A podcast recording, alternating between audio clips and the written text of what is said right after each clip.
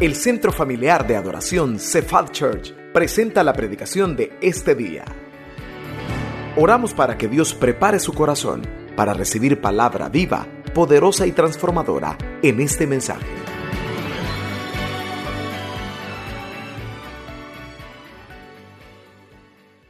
Seguir las bendiciones de Dios. Las bendiciones lo persiguen mientras Él escucha la palabra con fe.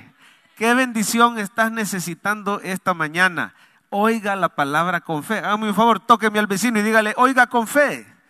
No se preocupe por ver cómo va a conseguir usted la sanidad divina, cómo va a conseguir usted la provisión, cómo va a ser para que el Señor transforme su carácter, para que transforme sus circunstancias. Mire, el Señor obra mientras nosotros vemos a Jesús con fe. Dice ahí que si lo buscamos a Él, dice, buscamos su reino y su justicia. Hoy vamos a comenzar una nueva serie, iglesia, llamada Las Parábolas de Jesús. Así se va a llamar la serie de ahora. Y nos va a hablar mucho acerca del reino de Dios. Pero ¿qué quiere decir el reino de Dios y su justicia? Simplemente que Cristo llegue a ser nuestro rey.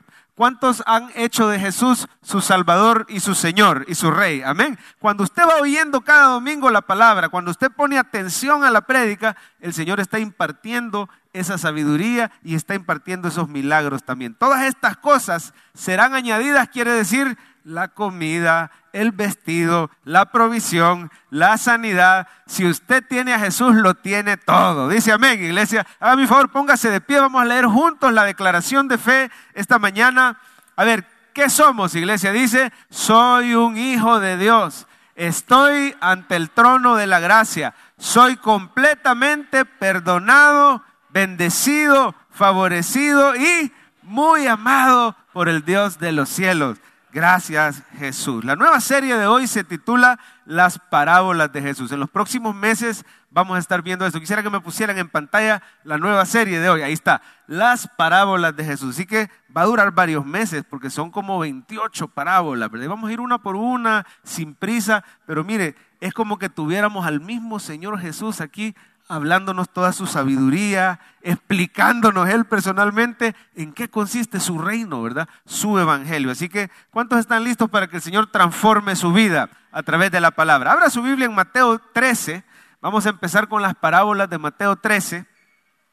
Y ahorita vamos a leer un pasaje que solo sirve de introducción. Ahí Jesús nos va a decir en qué consisten las parábolas o de qué nos va a estar hablando Él, ¿verdad?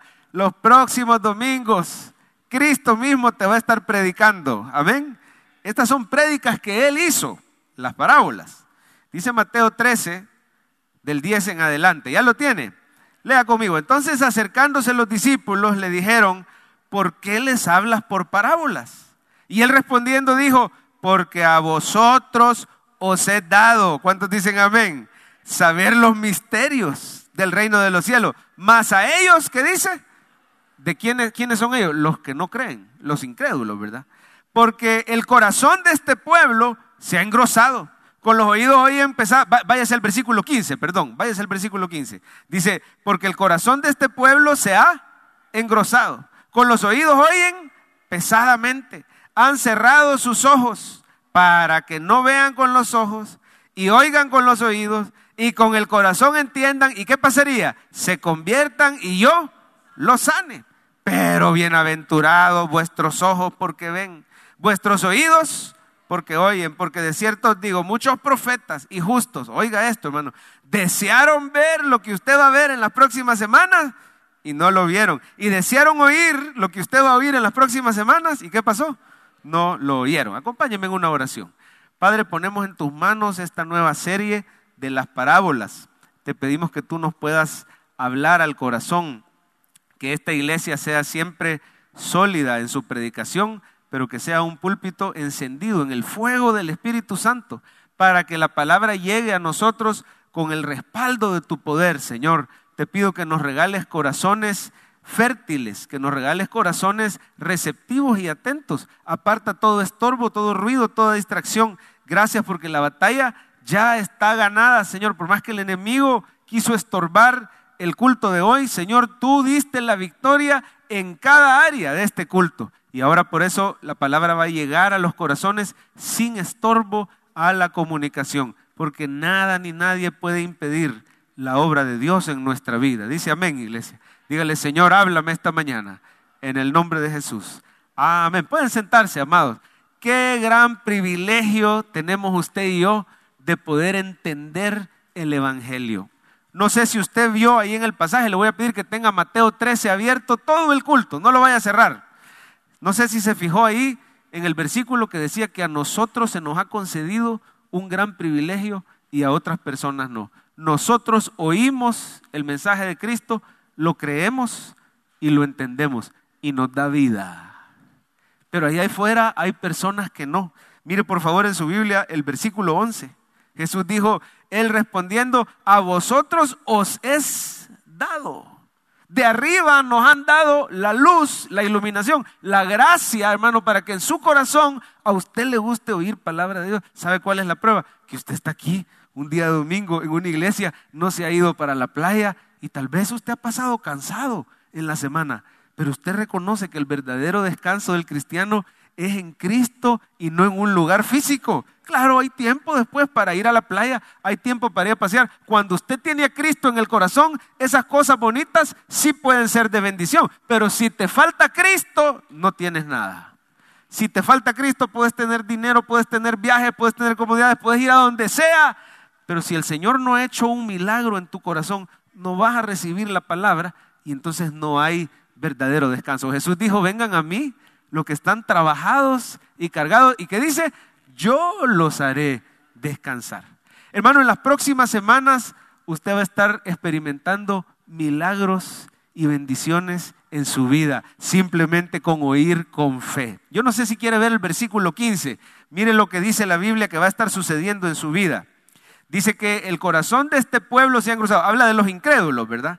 Y con los oídos, ahí va a aparecer en pantalla, ajá, y con los oídos oyen pesadamente han cerrado sus ojos y mire lo que les pasa. Este es un juicio de Dios contra los incrédulos. Dice, para que ellos no vean con los ojos, o sea, están viendo milagros pero no creen. Dice, para que no oigan con los oídos. ¿Se acuerdan que Jesús decía, el que tiene oídos para oír, que oiga, el inconverso tiene oídos pero no son para oír.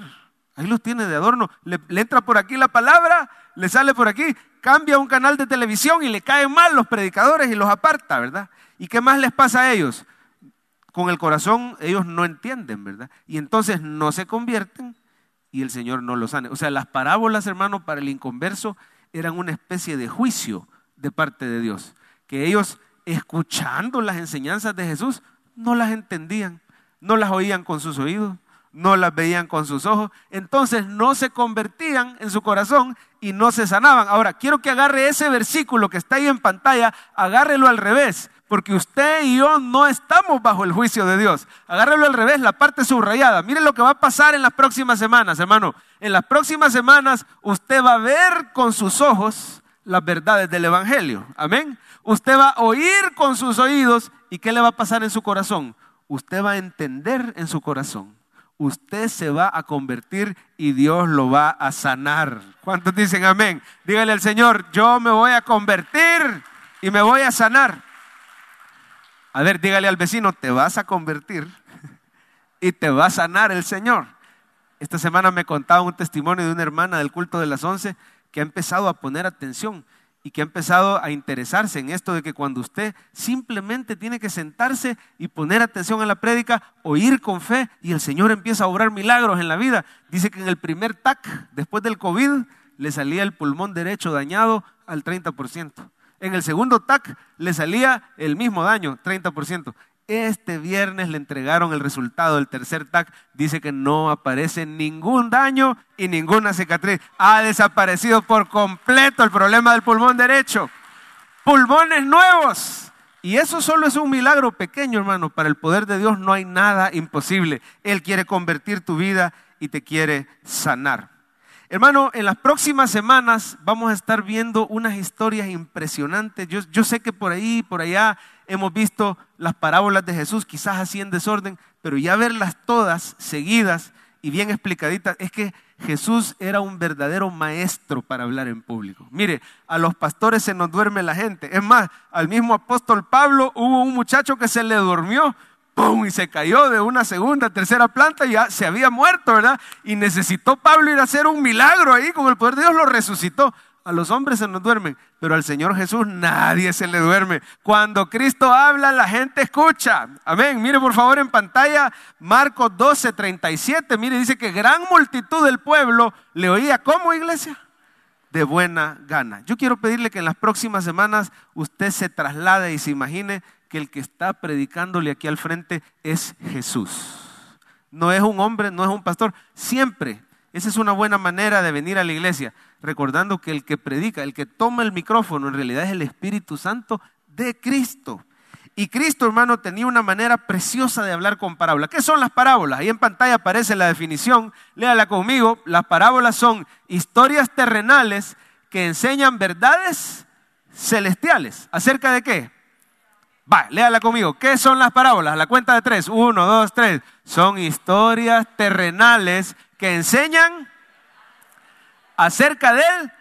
O sea, hay que poner atención porque es el mensaje principal de Cristo, es el Evangelio. Ahora, no son fábulas. Una fábula sería, por ejemplo, un cuento, ¿verdad?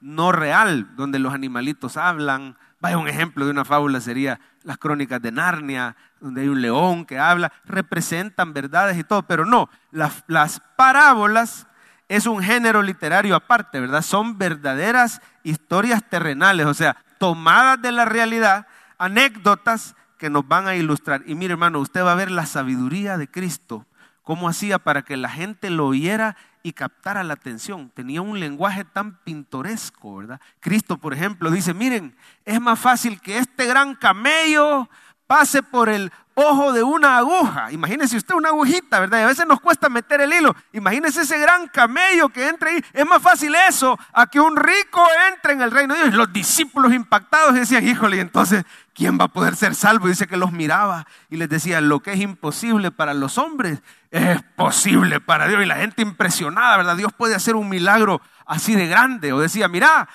la hipocresía es como el que le quiere sacar una paja en el ojo de su hermano y él tiene metida qué? Una gran viga en su gran ojo. ¿Se imagina usted esa imagen exagerada, verdad? Un hombre con un gran tubo metido aquí. Mírate, mira, te voy a ayudar a sacarte una basurita. Así era nuestro Señor Jesús, un verdadero maestro para hablar la verdad. Así que vamos a estar recibiendo, hermano, y usted tiene una gran ventaja. Así como los discípulos tenían al Señor Jesús, cuando terminaba la prédica, se iban con Él. ¿Y sabe qué hacía Jesús? Se las explicaba. A veces usted va a decir, híjole, no entendí la prédica, o híjole, no entiendo este versículo. Usted tiene amistad con el Espíritu Santo y Él nos explica todas las cosas. ¿Cuántos dicen amén? Así que en las próximas semanas prepárese para ser transformado. Mire, vamos a dividir las parábolas en cinco clases rápidamente. Este solo es la introducción. Ahí aparecen las cinco categorías de parábolas, rapidito, ahí cabal. Las primeras se llaman parábolas del reino. Las segundas que vamos a ver se van a llamar de salvación. Las terceras comparan al sabio con el necio. Las cuartas parábolas que vamos a hacer, el cuarto grupo, son las parábolas de la vida cristiana. Y el último, ¿cómo se llama? Estas se ponen buenas, las de las diez vírgenes las parábolas que vienen al final, ¿verdad? Que hablan del juicio de los tiempos finales. Así que no se lo vaya a perder. Dígale al vecino, no vaya a faltar. No se lo vaya a perder. Ahora, a veces van a predicar otros compañeros pastores y ellos van a tocar otros temas, pero cada vez que le toque a este servidor, con el favor de Dios, vamos a estar con las parábolas. Entonces siempre usted vaya llevando la secuencia ahí de las parábolas. Hagamos una cosa, abra Mateo 13 y veamos las ocho parábolas que están ahí. Solo vamos a ver rapidito como un overview, ¿verdad? De las parábolas que aparecen en Mateo 13. Son ocho.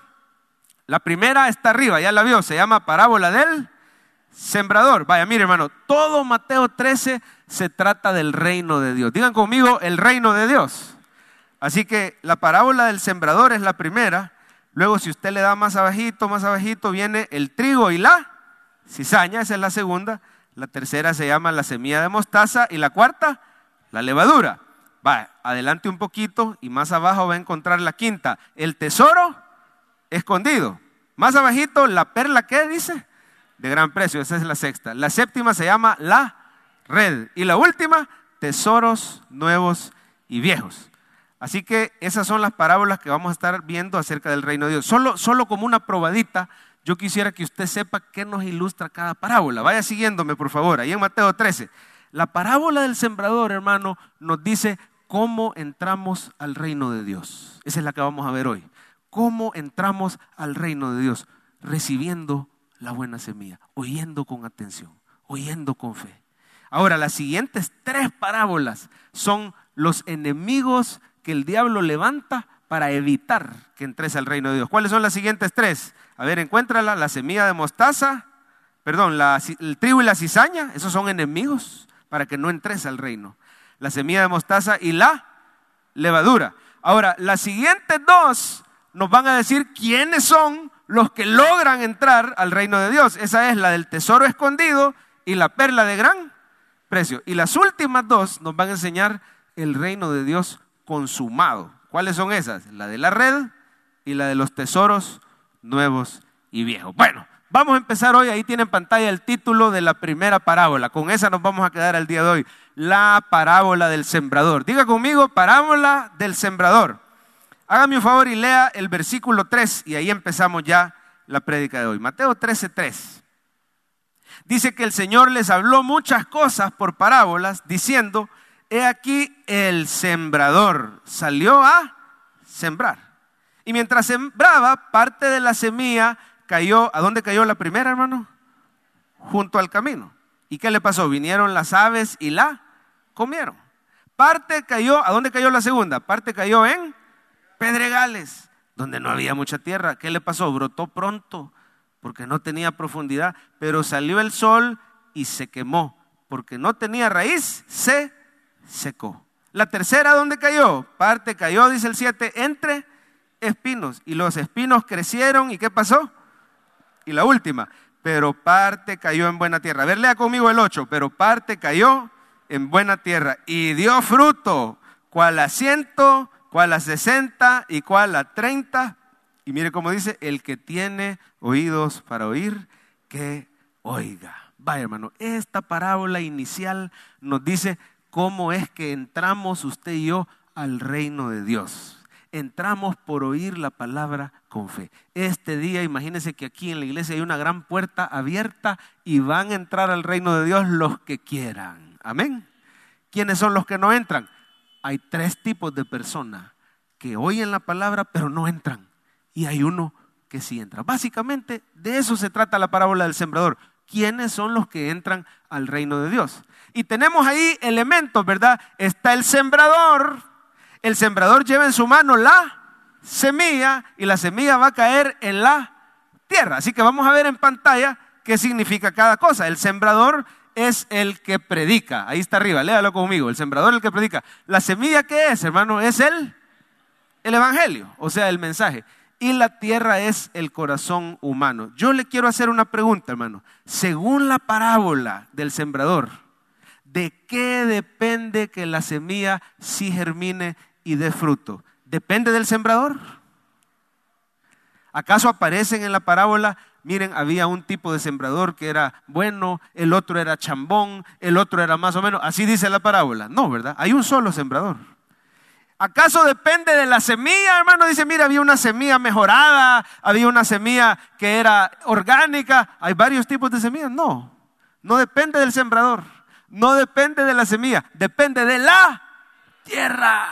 ¿Cuántos tipos de tierra hay? Hay cuatro tipos de tierra, ¿verdad? Está junto al camino, está la de los pedregales, está la de los espinos y por último está la buena tierra. ¿De qué depende que esté buena la prédica hoy? Depende del predicador, depende del mensaje. No, ¿de qué depende? Depende de mi corazón. Ahora, Dios es el que da nuevos corazones. Es el que nos permite ser buena tierra para recibir la palabra de Dios. Vamos a ver la frase del día. Léala conmigo. Dios quiere darte un corazón receptivo que dé fruto. A ver, dígala conmigo. Dios quiere darte un corazón como receptivo y que dé. Hágame un favor y dígaselo a la persona que tiene la par. Dígale, Dios quiere darte un corazón receptivo que dé fruto. Y hermano, Vamos a ver rápidamente cómo son los corazones que no reciben palabra, cómo son los corazones que no entran. Mire qué triste, estar en una iglesia, ser expuesto a la palabra, pero que la palabra chum, caiga ahí junto al camino y el enemigo se la lleve, estando tan cerca de la salvación y de la bendición, pero no recibir. ¿Por qué? El primer corazón que no recibe, número uno, es un corazón duro. Diga conmigo, un corazón duro. Este es el primer corazón que no recibe. Ahí está en su Biblia, en el versículo 4. Dice que mientras sembraba, parte de la semilla cayó junto al camino. Y vinieron las aves y la comieron. Mire cómo Jesús explica este primer, esta primera tierra, ahí en el versículo 18. Vaya ahí con su vista al versículo 18, dice, oíd pues vosotros, dice Jesús, mire aquí está él explicándosela a los discípulos. La parábola del sembrador lo llevó aparte y se las explicó y les dice, cuando alguno oye la palabra del reino y no la entiende, sabe que en el original es no la recibe. No es que no la entienda con la mente, sino que no le gusta, no la recibe. Dice que viene el malo y la arrebata, arrebata lo que fue sembrado en su corazón. Este es el que fue sembrado junto al camino. El problema, hermano, de la tierra junto al camino es que hay tanta gente que la ha pisoteado por años. Usted sabe lo que le pasa a la tierra cuando está bien apelmazada, ¿verdad? Bien pisoteada. Cuando le pasa encima algo pesado, ¿verdad? una aplanadora, por ejemplo, una compactadora, la golpea o los pies, ¿verdad? Que pasan, la tierra junto al camino está dura y es la única de los cuatro tipos de tierra, la de junto al camino es la única que la semilla ni siquiera se entierra. En las otras sí, ¿verdad? Entra y hay estorbos por ahí, abajo de la tierra hay piedras.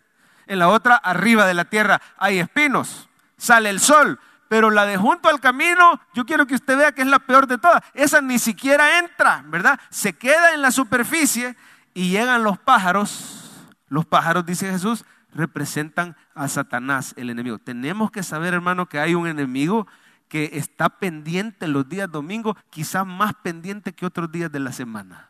Usted no se imagina cómo nos costó sacar adelante el culto y por la gracia de Dios el Señor dio la victoria y aquí estamos. Pero yo le podría sacar el violín aquí y contarle las dificultades para que este culto se pudiera llevar a cabo. Problemas técnicos, problemas con el internet, problemas con diferentes cosas, problemas hermano que nunca se habían dado. Es el enemigo queriendo evitar que la palabra llegue a los corazones. Amén.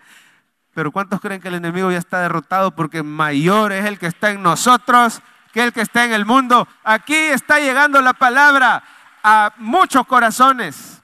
Aquí está llegando la palabra a papitos de niños. ¿Dónde están los papás de estos niños que tocaron el violín hoy? Levanten la mano los papitos, les queremos dar un aplauso. Fuerte el aplauso, por favor, para estos papitos. Gloria a Dios. Abuelitos, papás.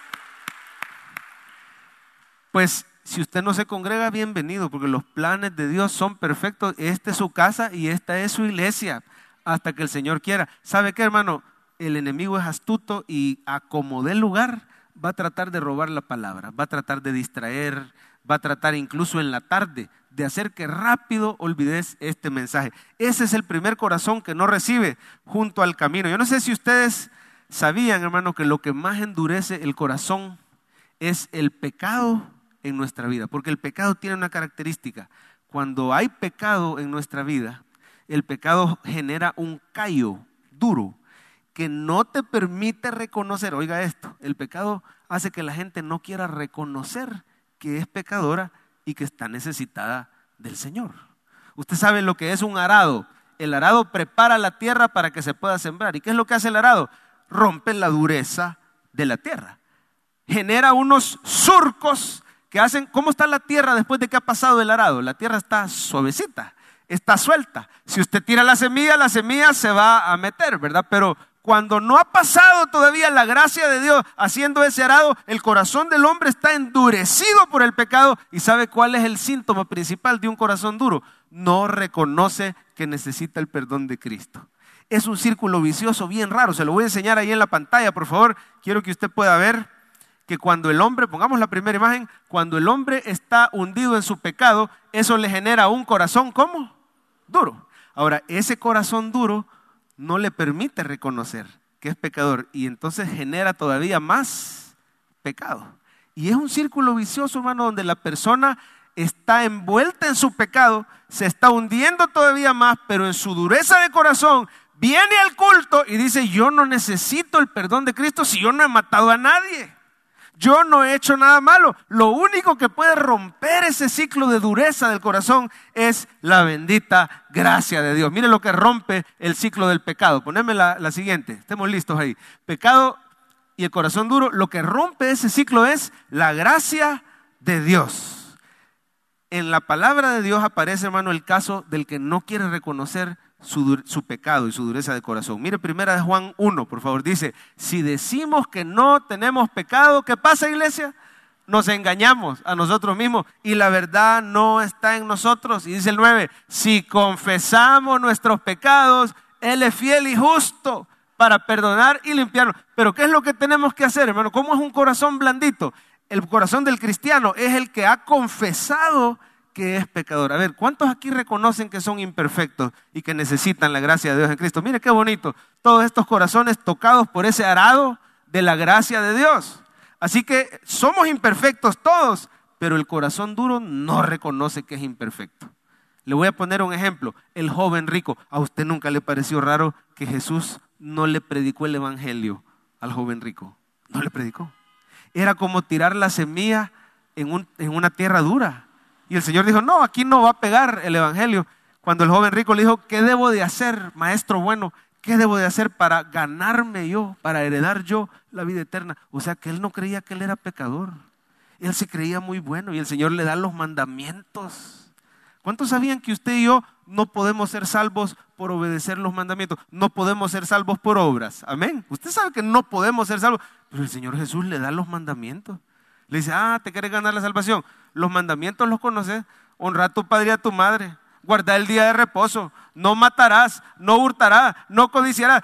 Todo esto, dice el joven rico, oiga, todo esto he guardado desde mi juventud. Un corazón como?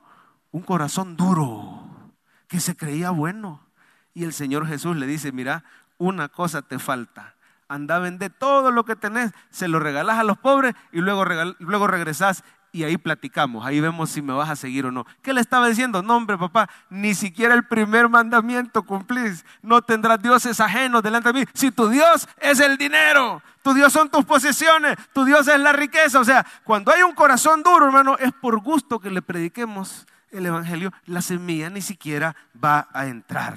Pero solo el Señor, con su gracia, nos puede dar un corazón humilde. ¿Cuál es la primera bienaventuranza? Dice, bienaventurados los pobres en espíritu. ¿Qué son esos? Los humildes, porque de ellos es el reino de los cielos. Me estaban contando que hoy en día ya la gente no se muere de SIDA. Yo no sé si usted sabía, sabe qué es el SIDA, ¿verdad? El síndrome de inmunodeficiencia adquirida por el virus HIV. Dicen que así como era en los 80, que medio mundo se moría y era terrible, ¿verdad? Dicen que ahora las personas con un diagnóstico de eso, ya no necesariamente es una pena de muerte inminente. Puede vivir muchos años con, digamos, una calidad de vida mediana. ¿Sabe quiénes son los únicos que de plano se acaban rápido? Son los que no reconocen que tienen la enfermedad.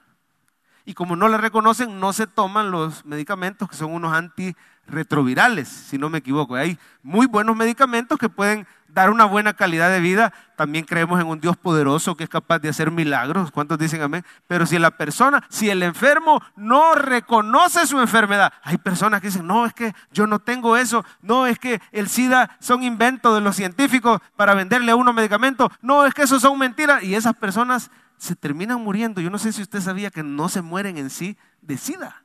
Se terminan muriendo de cualquier infección oportunista porque las defensas el sistema inmunológico está debilitado. Puede morir de una diarrea, puede morir de una neumonía, puede morir de cualquier enfermedad. Los médicos me corrigen si estoy equivocado. Pero si usted reconoce que hay una enfermedad, se puede tomar el medicamento. Cristo dijo, yo no he venido a, ya dice, los sanos no tienen necesidad de médico, sino los enfermos. Yo he venido a llamar pecadores al arrepentimiento. ¿Cuántos pecadores salvos por gracia hay en la casa del Señor esta mañana? Gloria a Dios por ese corazón humilde. El segundo corazón que no recibe la palabra de Dios es un corazón poco profundo. Número dos, ahí está, un corazón poco profundo. Lea rápido el versículo 5. Dice que esa tierra cayó en, esa semilla cayó en pedregales, donde no había mucha tierra. Y brotó pronto porque no tenía profundidad. Salido el sol, ¿qué le pasó?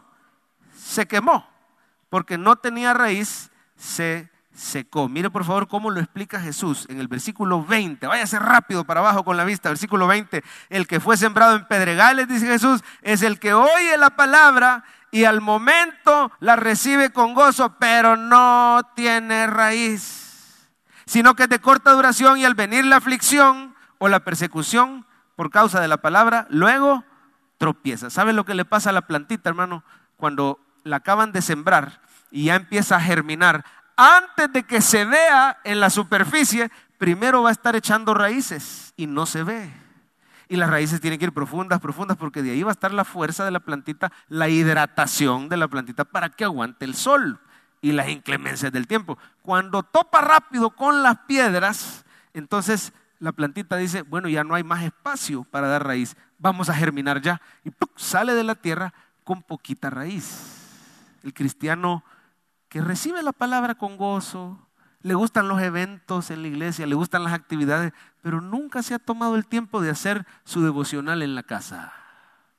No toma nota durante la prédica, entonces no profundiza la raíz.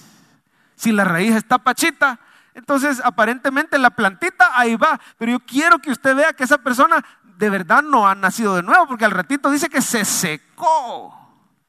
Y vino la pandemia, vino el sol, y entonces dejó de venir a la iglesia. ¿Conoce usted gente así? Que después de la pandemia ya no regresó. Bueno, un saludo a todos los que nos ven en línea. Ustedes no son de esos, ¿verdad? Porque ustedes ahí se están congregando, amén. Pero estoy hablando de la gente que de repente después de la pandemia ya no es cristiana. Y después de la pandemia los ves que andan viajando y andan para arriba y para abajo y todo, pero ya no volvieron a la iglesia. ¿Qué pasó? ¿Eran cristianos y dejaron de serlo? No, probablemente parecía plantita, pero no tenía raíz. Nunca lo fue. Y necesitamos, hermano, pedirle al Señor que las pruebas no nos desanimen. Personas que vienen a la iglesia, pero pierden su trabajo, dejan de venir tienen un problema con otro hermano en Cristo, se pelean, porque es normal, somos seres humanos. ¿Cuántos saben que las iglesias están compuestas de gente imperfecta? Amén. Y tenés quizás algún clavo con alguien aquí mismo en la iglesia, pero dejad de venir a la iglesia cuando venimos a ver al Señor y no a las otras personas. Puedes perfectamente escoger otra silla, escoger otro horario para venir. Hay cuatro horarios, ¿verdad? Pero no es excusa para dejar de venir. Personas que pierden el trabajo, personas que se enferman, a la más mínima prueba, al nomás sale un poquito de sol de prueba, nos afligimos y dejamos de venir. Pero el problema de raíz es que no hay raíz. El problema es que no hay tiempo, por ejemplo, para venir al estudio bíblico. Día martes con el pastor Francisco, los martes de matrimonios, para echar raíces. No hay tiempo, dicen algunos, ni para leer el salmo diario. ¿Cuántos están siguiendo el libro de los salmos? Aunque sea intentándolo, amén. Pero si no hay tiempo ni para eso, no hay raíz, ¿verdad? No hay tiempo para meditar en la palabra, para tomar nota. Y si no tenemos esa raíz, no hay verdadera conversión. Vamos rápidamente entonces a ver el número 3. Saltate un par de diapositivas. Eso, la 3.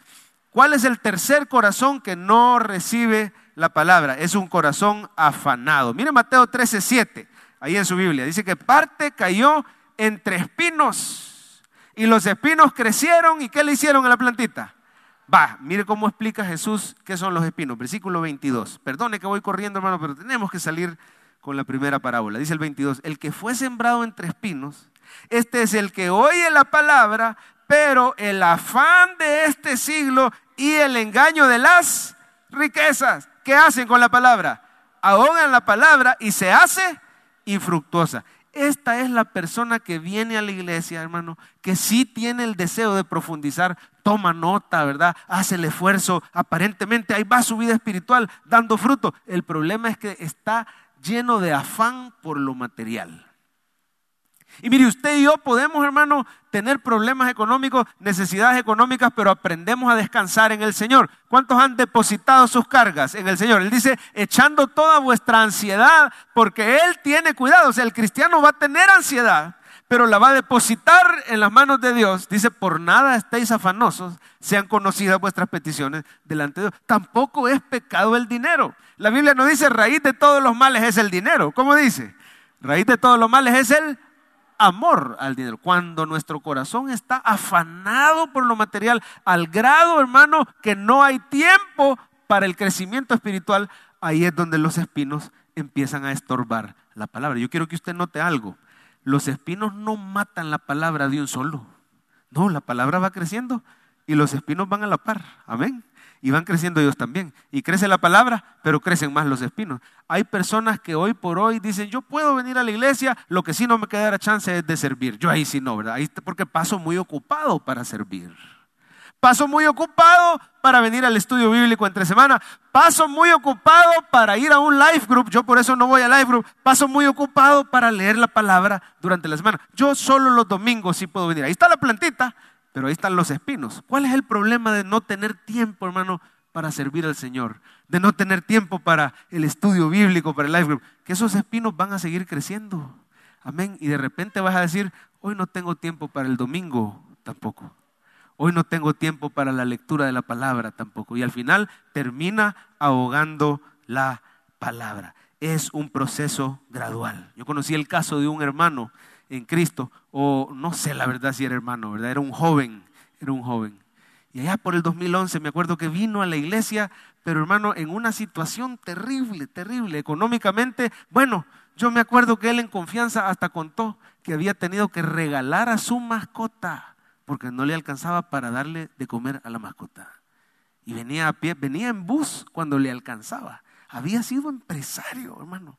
Y en una situación terrible y producto de esa situación, venía a pie y regaló al chucho a ese nivel. Y venía, pero no dejó de venir. Y el Señor lo empezó a levantar. Y hay algunos hermanos que están aquí que saben a quién me refiero, ¿verdad? Dios lo empezó a levantar de tal manera, se recuperó, pagó todas las deudas, recuperó bienes. Bueno, lo levantó Dios de una manera que quizás una de las camionetas de más lujo que se ha parqueado en una iglesia cristiana, después de venir a pie, una de las camionetas de más lujo que se ha parqueado era la camioneta de él. ¿Sabe cuál fue el problema? Que una vez llegó a ese nivel, dejó de venir. Dejó de venir. Ya los cheros le decían, no, mira que tenemos un paseo en yate, en el estero, el día domingo, y entonces en vez de ir a la iglesia, ay, después ahí lo escuchás, porque ese tiempo no había culto en línea, ¿verdad? Ahí lo escuchás en la página web, ¿verdad? Se subía el audio en la tarde y don fulano, ¿verdad? Ya tenía varios chuchos, ya no, ya no tenía que regalar a su chucho, ¿verdad? Este don fulano dejó de venir. El engaño de las riquezas, el afán de este siglo hizo infructuosa la palabra. Pero vamos a ver al cuarto tipo de corazón y con esto terminamos. ¿Cuál es el corazón que Dios le ha dado a usted y me ha dado a mí? Ahí está en pantalla, se llama un corazón receptivo y atento. Mira el versículo 8, dice que parte de la semilla cayó en buena tierra y dio fruto. ¿Cuánto fruto dio, iglesia? Lea conmigo, a ciento, a sesenta y a treinta por uno. Jesús lo explica en el 23. El que fue sembrado en buena tierra, dice Jesús, es el que oye y entiende la palabra y da fruto. Hermano, quiero decirle algo con mucho cariño y con mucho respeto. Por la gracia de Dios, usted y yo somos buena tierra. Y le digo por la gracia de Dios porque no es por tus méritos ni es por los míos. Le voy a ser bien sincero y no, no de verdad no le estoy faltando respeto. Primero me lo digo yo, pero muchos de los que están aquí en realidad eran corazones duros y es por la gracia de Dios que hoy está sentado en una iglesia recibiendo palabra. Muchos de los que están aquí eran afanados por lo material, le servían al dinero, pero ahora le sirven al Cristo vivo y verdadero, porque Cristo les ha dado un nuevo corazón. Muchos de los que están aquí no echaban raíces y ahora les gusta la palabra. A ver, levanta la mano, ¿quién disfruta estudiar la palabra de Dios? Y muchos hermanos antes nos aburría la palabra de Dios, pero ¿quién hizo ese cambio en el corazón? Es el Señor. Ahí está en pantalla una frase que yo quiero que usted la diga de corazón. Por la gracia de Dios, tengo un corazón receptivo y voy a dar mucho fruto. Dígalo conmigo, por favor, por la gracia de Dios, tengo un corazón y declare la última parte, voy a dar mucho fruto. ¿Cuánto fruto vas a dar? Mire, ya se puso a pensar el porcentaje de ganancia que el Señor te ofrece por oír la palabra con fe. Dice al 30 por 1. ¿Cuánto es, hermanos de la computadora? ¿Cuánto es el 30 por 1? El 30 por 1 es un 3 mil 3.000%. Será buena esa ganancia, hermano. ¿Cuántos quisieran un negocio donde se gane el 3.000%? Ese es el más poquito. Porque el siguiente es 60 por 1. 60 por 1 significa el 6.000%. ¿Y cuánto es la ganancia del que gana al 100 por 1?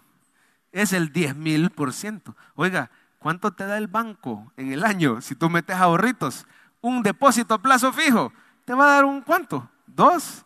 3% anual, si acaso. Aquí el Señor te está ofreciendo 3 mil, 6 mil y 10 mil. ¿Por qué habla de tres diferentes? Porque todos los creyentes vamos a diferente ritmo, pero todos vamos a dar fruto para gloria de Dios. ¿Cuántos lo creen así? Todos vamos a dar fruto. Algunos dan más, otros van más despacio, otros se nos fueron arriba, ya, ¿verdad? A todos el Señor les va a permitir dar fruto. ¿Y a qué se refiere con fruto? Hermano, fruto del Espíritu, el Señor te va a transformar. Fruto en almas, el Señor te va a usar. Fruto en bendiciones, el Señor te va a bendecir. ¿Cuántos se atreven a creer este día que Dios te va a transformar, que Dios te va a usar y que Dios te va a bendecir? ¿Qué es lo que tienes que hacer? Tenga un corazón fértil que recibe la palabra de Dios. ¿Cuántos quieren que el Señor los bendiga? ¿Cuántos quieren que el Señor los use? ¿Cuántos quieren que el Señor los transforme? Una sola cosa tenés que hacer con la parábola del sembrador. Escuchar la palabra con atención. Pedirle al Señor ser buena tierra. Tóqueme al vecino y dígale, pedirle al Señor ser buena tierra. Dios quiere darte, y con esto terminamos. Vamos a la parte práctica que va a tomar nada más dos minutos porque ya es hora de la Santa Cena. Terminamos con esto, ponémelo coqui rapidito. Dios quiere darte un corazón receptivo que dé fruto. Miren los tips prácticos que le quiere dar el Señor. El primero, hermano, agradezcale a Dios que usted tiene un nuevo corazón. ¿Cuántos le dan gracias a Dios? Que les quitó el corazón de piedra y les ha dado un corazón de carne. Hermano, con ese nuevo corazón, ¿sabe qué tiene que hacer usted todos los días? Aproveche que ese corazón busca de Dios y no, no se lo niegue. Vaya a la presencia de Dios, lea el salmo diario, ore, adore al Señor, disfrute ese nuevo corazón que Dios le ha dado. Segundo tip, procure escuchar la prédica con atención. ¿Y qué más dice? Oiga, las dos son importantes. Atención, porque hay gente que se levanta a la hora de la prédica y se va para el baño y, y a veces uno lo ve y uno sabe es la persona que más necesitaría sentarse a escuchar la prédica, pero como que al nomás empieza la prédica ya no se aguanta y se va para el baño. No, no lo estamos molestando, pero trate de escuchar con atención, porque si no el enemigo le va a robar la palabra. Personas, hermano, que no cuidan qué es lo que dejan entrar en sus ojos y en sus oídos en la tarde. Le voy a, le voy a ser bien sincero. El otro día yo fui el último en irme después del culto de las once. Y la gente quizás creyó que yo me había ido. Toda la iglesia estaba vacía, solo había un carro por allá al fondo. A ver si no está por aquí el hermano y se me va a enojar. Pero bueno, era un carro que estaba allá al fondo. Cuando yo salgo, nadie me vio porque yo iba en moto ese día, estaba mi moto, casi que no se veía que yo estaba ahí en el parqueo. Y el hermano, hermano, digo yo que era hermano, ¿verdad? Bajó las ventanas y encendió un gran musicón para salir de la iglesia. Y era un gran salsón buenísimo.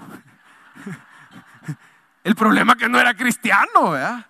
Hubiera sido, ¿cómo se llama el que canta salsa cristiana? El de 440, algo así, pero no, era un salsón del otro. Ahora, cuando el hermano pasó por aquí, me vio. Y hermano, mire, le bajó a la música, ¿verdad? Adiós, pastor, Dios le bendiga, pero al nomás salió del portón le volvió a subir. Y ahí me fui escuchando yo, pero mire, ¿sabe lo que pasa? Que los pájaros, que es el malo, el enemigo, va a tratar de llegar a la mente y llevarse la palabra. Es como los anates. No pueden ver un pedacito de tortilla mal puesta por ahí, aunque esté dura, la van a ir a mojar al agua y se la van a tragar, ¿verdad? El zanate no anda con cuentos. Así es el enemigo. Puede usar las redes sociales en la tarde, puede usar la música. Tenga cuidado, novelas y cosas que uno ve. Mejor, hermano, anote la prédica el domingo, repase la prédica en la tarde y no deje que el enemigo le robe la palabra de Dios y le robe la bendición. Oiga con atención, pero también oiga con mansedumbre, porque hay gente que oye, pero oye para pelear con el pastor, oye para discutir o empieza a platicar con la persona que está a la par y entonces distrae a la otra persona. Otro tip que le quiere dar el Señor, pídale que lo rescate del afán y del desánimo. Cuando usted esté en la, en la semana bien afanado, o bien desanimado por situaciones, dígale, Señor, ayúdame a perseverar en la lectura del Salmo de hoy. Mire, uno de los ejercicios más preciosos, veamos a Jesús todos los días en el salmo de ese día, ¿verdad? Usted lee el salmo y luego va a las redes sociales a ver el video que subimos todos los días y ahí nos dice dónde se ve Cristo en ese salmo y eso nos llena, nos imparte espiritualmente su poder, su sabiduría, su gozo, su paz, su sanidad, su fuerza, ¿verdad? Para que a pesar de que haya afán, ¿Cuántos reconocen que a veces se preocupan mucho en la semana o a veces se desaniman cuando les vienen pruebas? Pero hermano, haga el esfuerzo. Otra cosa, haga el esfuerzo por profundizar en la palabra. Véngase el martes aprenda sobre cómo amar al cónyuge, ¿verdad? Los matrimonios, véngase martes a las seis. O los que quieren aprender a predicar la palabra, véngase el miércoles a las seis. Estamos aprendiendo cómo se arman sermones y cómo se predican, ¿verdad? Pero profundice, eche raicitas, ¿verdad? Hágase el propósito de seguir el salmo diario. Y por último, el último tip que el Señor nos quiere dar, ore que Dios le conceda a sus hijos un nuevo corazón. Hermano, la semilla se está sembrando. Todos los domingos la semilla se está sembrando.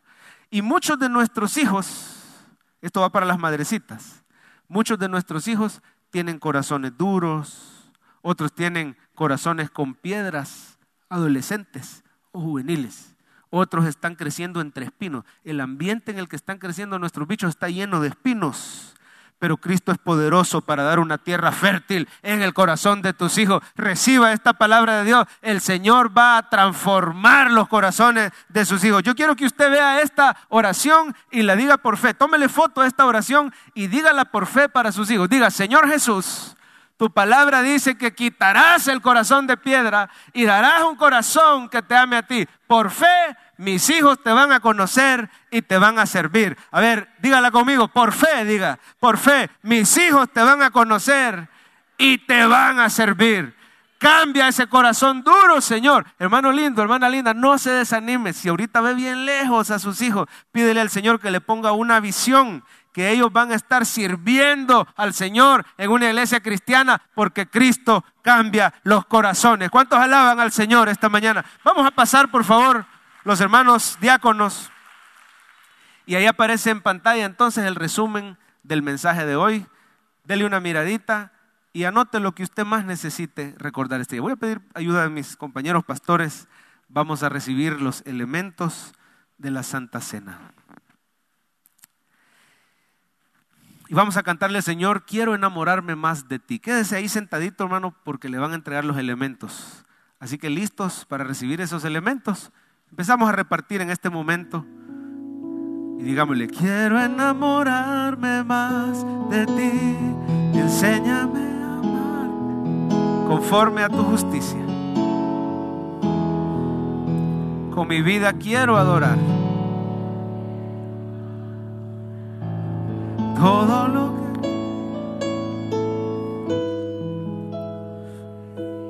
Que mi vida sea un perfume como un perfume. Una vez más, pídale. Yo quiero enamorarme más de ti. Enséñame a amarte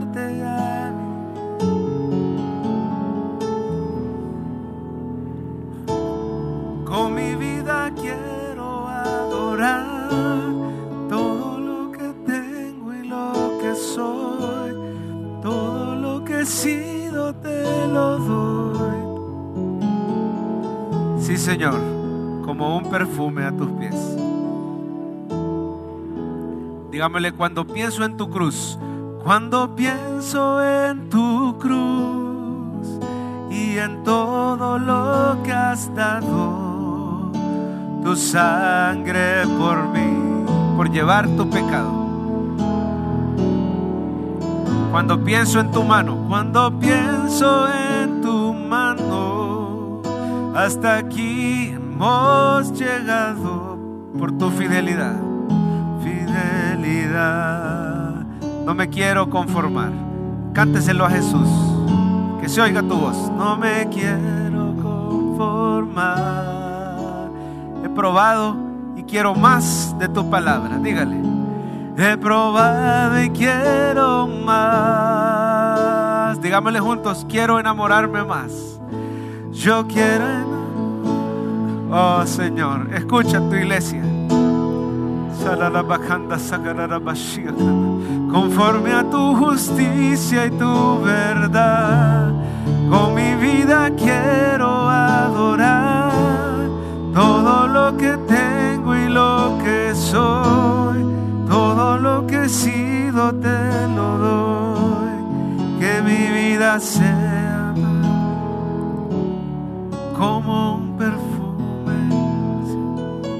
Adelante, hermano. Adelante. Usted ya recibió los elementos de la Santa Cena, se pone de pie.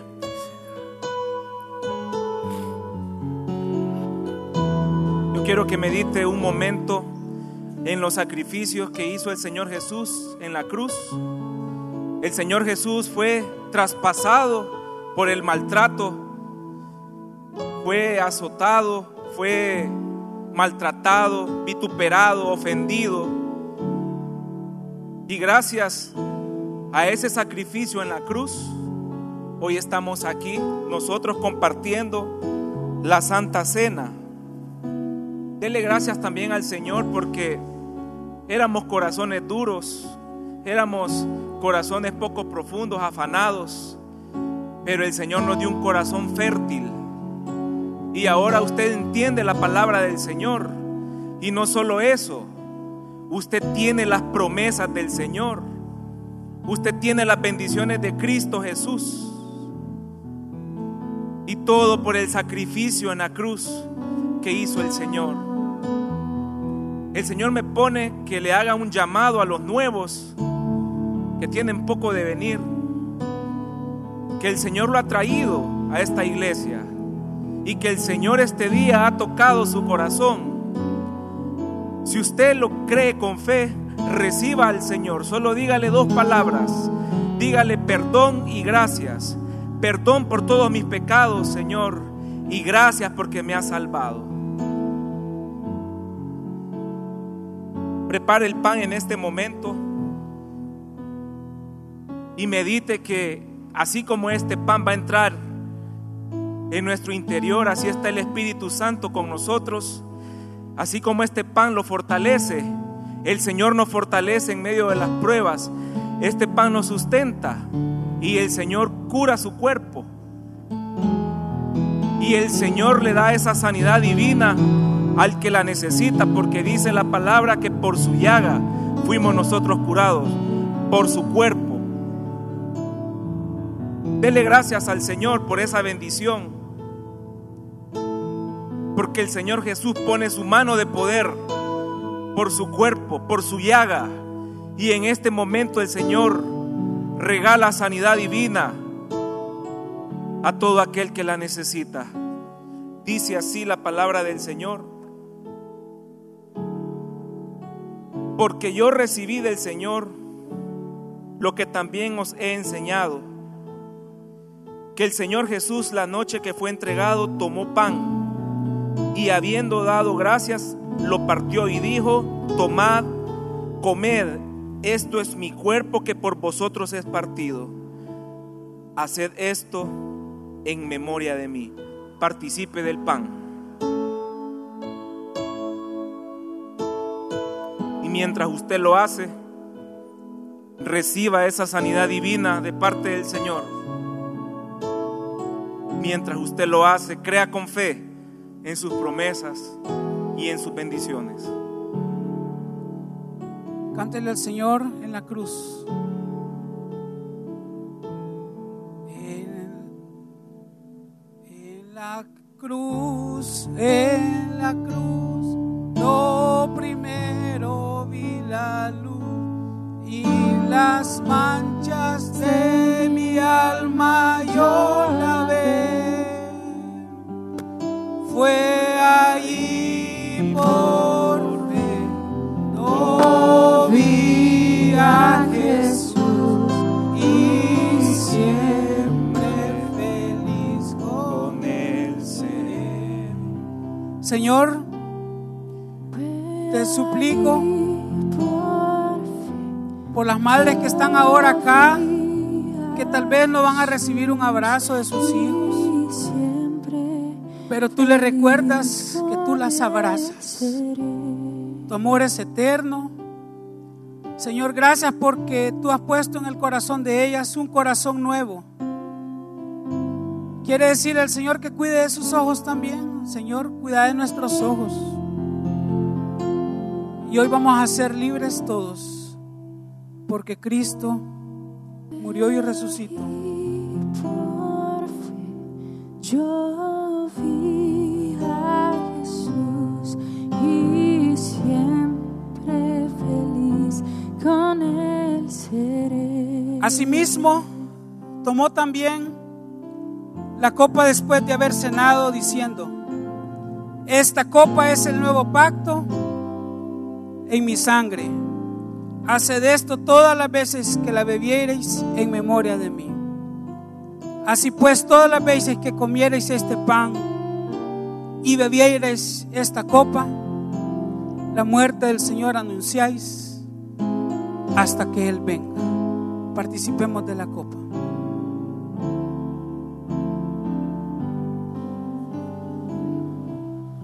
Dígale en la cruz. En la cruz, en la cruz, yo primero vi la y las manchas de mi alma yo la ve. Usted está limpio por Jesucristo. Fue allí por Él te ha puesto fe y un corazón nuevo. Esperamos que este mensaje haya sido de bendición para su vida. La Biblia dice que Dios es santo y el ser humano es pecador, pero en su gran amor, el Padre envió a Jesucristo a morir en la cruz para pagar por nuestros pecados. Luego lo resucitó para darnos vida eterna. Si usted cree en Cristo como Salvador y Señor, hable con Él diciendo, me arrepiento, perdona mis pecados, te ruego que me salves. Ponga su fe en Él y crea que solo Cristo le puede salvar. Bienvenido a la familia de Dios. Le invitamos a congregarse en Cephal Church los domingos a las 7 a.m., 9 a.m., 11 a.m. y 5 p.m. Visite nuestro sitio web cephadchurch.org o búsquenos en las redes sociales como Cephal Church. Dios le bendiga.